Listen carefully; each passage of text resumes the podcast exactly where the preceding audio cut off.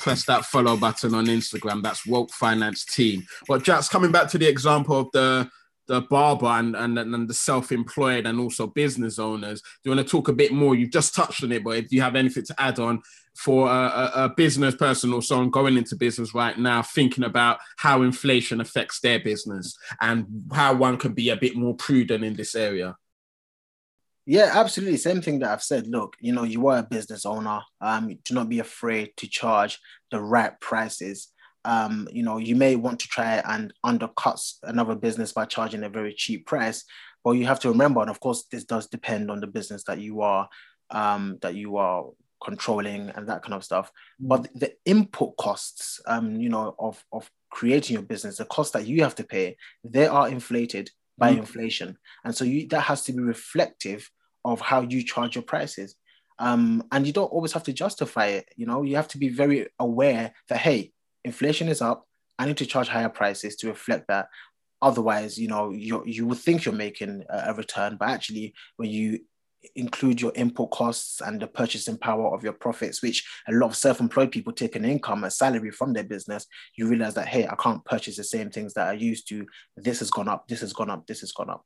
Mm. So you mm. have to be very, very aware of inflation and you should be increasing your prices um, alongside inflation. Be very, very um, again proactive, check what the inflation rate, this is just my opinion anyway, check what the inflation rate is year on year. And I think you should be increasing your pricing by at least inflation every single year. Brilliant, man. Hopefully, yeah, very, very um useful to hear this, Jax. And obviously, the inflation rate to check it is a simple Google search, right? simple Google search, um, search, sorry, you can literally type it in right now to Google and it will tell you. Um, and as I say, it's usually between one and three percent. Um, uh, four percent is high, you know. So you know, increasing your prices by one to three percent is not the worst thing in the world.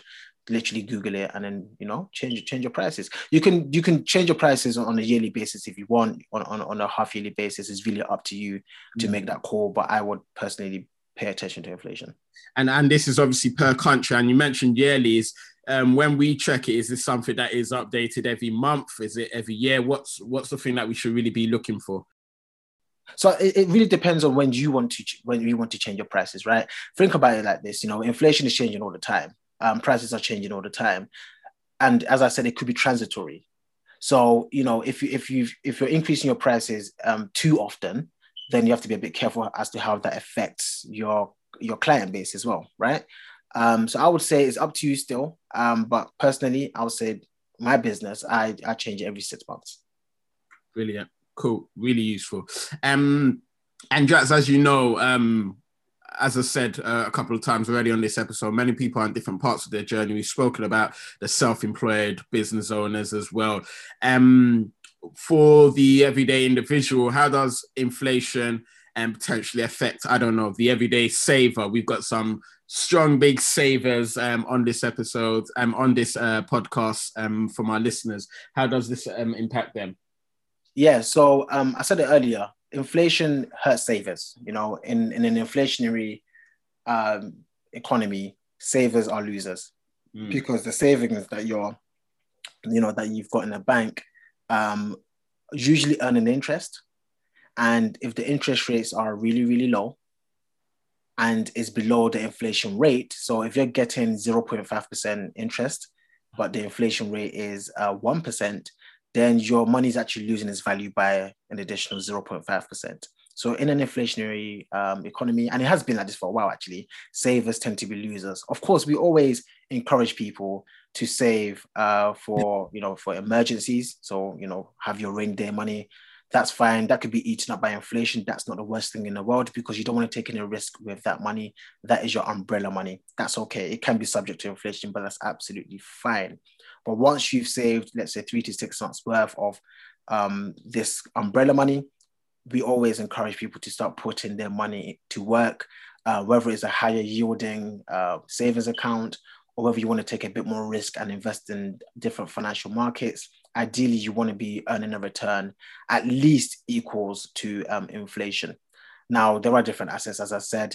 If you want to take less risk, you can take less risk. At, you can still take less risk and earn a return equal to inflation. There are inflation protected um, instruments out there And if you want to take more risk, which you can if you've got a nice long term horizon, then you can invest in, for example, the stock market. But even then, again, you have to consider the macroeconomic environment. Inflation has an impact on assets as well. Mm. Let, let, let, us um, go into a bit more detail on that. But if any of our listeners are just tuning into this uh, uh, Woke Finance podcast, particularly this episode for the first time, there's a really good episode that we done based on the feedback received, which is episode 23, Getting Your Finances in Order for 2021. Um, although we done it at the beginning of the year, it's certainly a timeless episode where we walk into some of these processes before even thinking about um, investing. So Jax spoke about getting your emergency fund up, and we speak about things like clearing your debt, um, clearing off your debt, um, and then thinking a bit more longer term as well, and building up a savings port. So definitely do check out that episode as well, man. It, it links quite strongly to what Jax was just saying. But um, uh, Jack, uh, do you want to just um final finally just sort of touch up a bit more on on, on the everyday investor and um, when it comes to investing in uh, stocks and shares and even other assets as well um and you know how one can be prudent when it comes to inflation. Yeah so actually there's there's a huge um top is a huge topic um within the investment world as to how inflation impacts our portfolios that we already have um, and obviously, going forward, as we are investing consistently, what type of assets should we be considering? Because the thing about assets um, is they are affected by the macroeconomic um, situations that we find ourselves. We know, for example, in the stock market, when we are in a situation of low interest, um, that's usually good for the stock market, you know, because you know the um, the opportunity cost of saving is high and so people look for for different assets to put their money into that usually increases the asset price so there's actually price inflation for assets as well which is usually good for people that have invested in the stock market prior um, inflation usually has a negative impact on the stock market um, and the reason behind this is because of the way the stock market actually behaves. Remember, the stock market is a forward looking market. And when it recognizes that inflations are high, many people also know, like I said earlier, that the central banks react to an inflationary um, market by increasing the interest rates. So when the stock market is aware that incre- interest rates can increase in the future, what then happens is they tend to not really have a bias for stocks, for example, because now the alternative or the opportunity cost of holding stocks is higher. You can take less risk by having your money in a savings account that generates you a return through interest because if interest rates go up you get more on your money mm. you're better off just having your having your money in cash rather than taking risk in the stock market. So generally when we have inflation is usually followed by um, stocks going down um, but it depends on what kind of stocks as well. So go into a bit more more detail you know, we have different types of stocks. We've got different types of companies and businesses that are represented by stocks. Some of these businesses are what we call riskier businesses or riskier stocks. They may not be profitable yet. Um, so, you know, when we forecast profitability, their profits might be five years down the line. And so these companies are more risky. And again, in a more uh, lower interest environment, these stocks are quite attractive they generate higher returns, they generate um, what we call um, alpha. But when there are higher interest rates, these companies become even more risky. Mm. They become even more risky. And even the asset class of equities become more risky. You may want to move into a different asset class that is more inflationary protective. Um, and even again, talking about stocks, you're probably better off. Again, this is not a piece of financial advice or any recommendations, but from my experience and my knowledge, um, the kind of companies that I will be looking to invest in in an inflationary um, economy are those that can benefit or withstand the storm. And these companies are usually companies that are, you know, com- have a competitive edge, have a wide economic moat, they have pricing power, mm. so that even if the, you know, the costs of goods that they they um, are providing are higher, they can actually pass on these higher costs onto the consumers. Mm-hmm. And even if the prices of the things that they're selling, whether they're goods or services, are higher, if the demand for the goods and services are high, consumers will still use these products, you know, or use these services. So those are the kind of companies that I personally will be looking for. Those companies that can still withstand the storm and increase their prices, but the demand for their services or goods will not go lower. Hmm. Fantastic. Brilliant. Can you give an example of what a company like that might be? I'm thinking sort of consumer staples and things.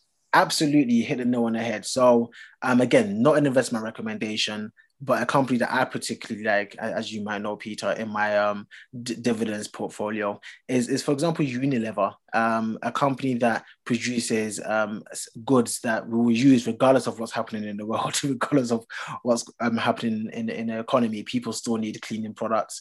People still need, um, uh, you know, to consume these products on a day-to-day basis and regardless of the price we're still going to buy them so these are the kind of companies that i will have a bias towards during a period um, where I expect higher inflation. Love it, man. Thanks for that, man. And I know you touched on different types of company briefly, but again, for our listeners, man, we've got new listeners. Episode five talks about different types of uh, companies, growth, value, income, um, companies as well. So do uh, check that out as well, particularly for investors as well. Um, Jax, recently we had uh, Faith Locken from the Property Hustle, um, who's a property investor. Um, and as you know, we've got future um, property investors listening in to us and people that just want to buy a property maybe as their first residential home to yep. live in. How is this affecting them or how how is inflation relevant for them? Yeah um well i mean depending on whether you're buying a home or whether you're investing um you can have there going to be a positive or negative impact. So yes if, if the prices of properties have gone up that can, that can happen in, in an inflationary um, period I mean, it is what it is. If you're buying a home, I would still encourage you to to buy it anyway, personally, because you can't predict the price movements of inflation or interest rates. You know, um, it's not something that I think you should be um, absolutely waiting and hoping to time. Um, I think if you're buying a home, you should. And I also think um, when it comes to real estate as an investment now, you know, I, I tend to invest quite a bit into um, what we call REITs, real estate investment trusts. These are companies that operate or um, own income producing real estate and they own a well diversified portfolio and you can invest in these companies. These companies, I, I believe, do quite okay and quite well in an inflationary um, period relative to other um, assets.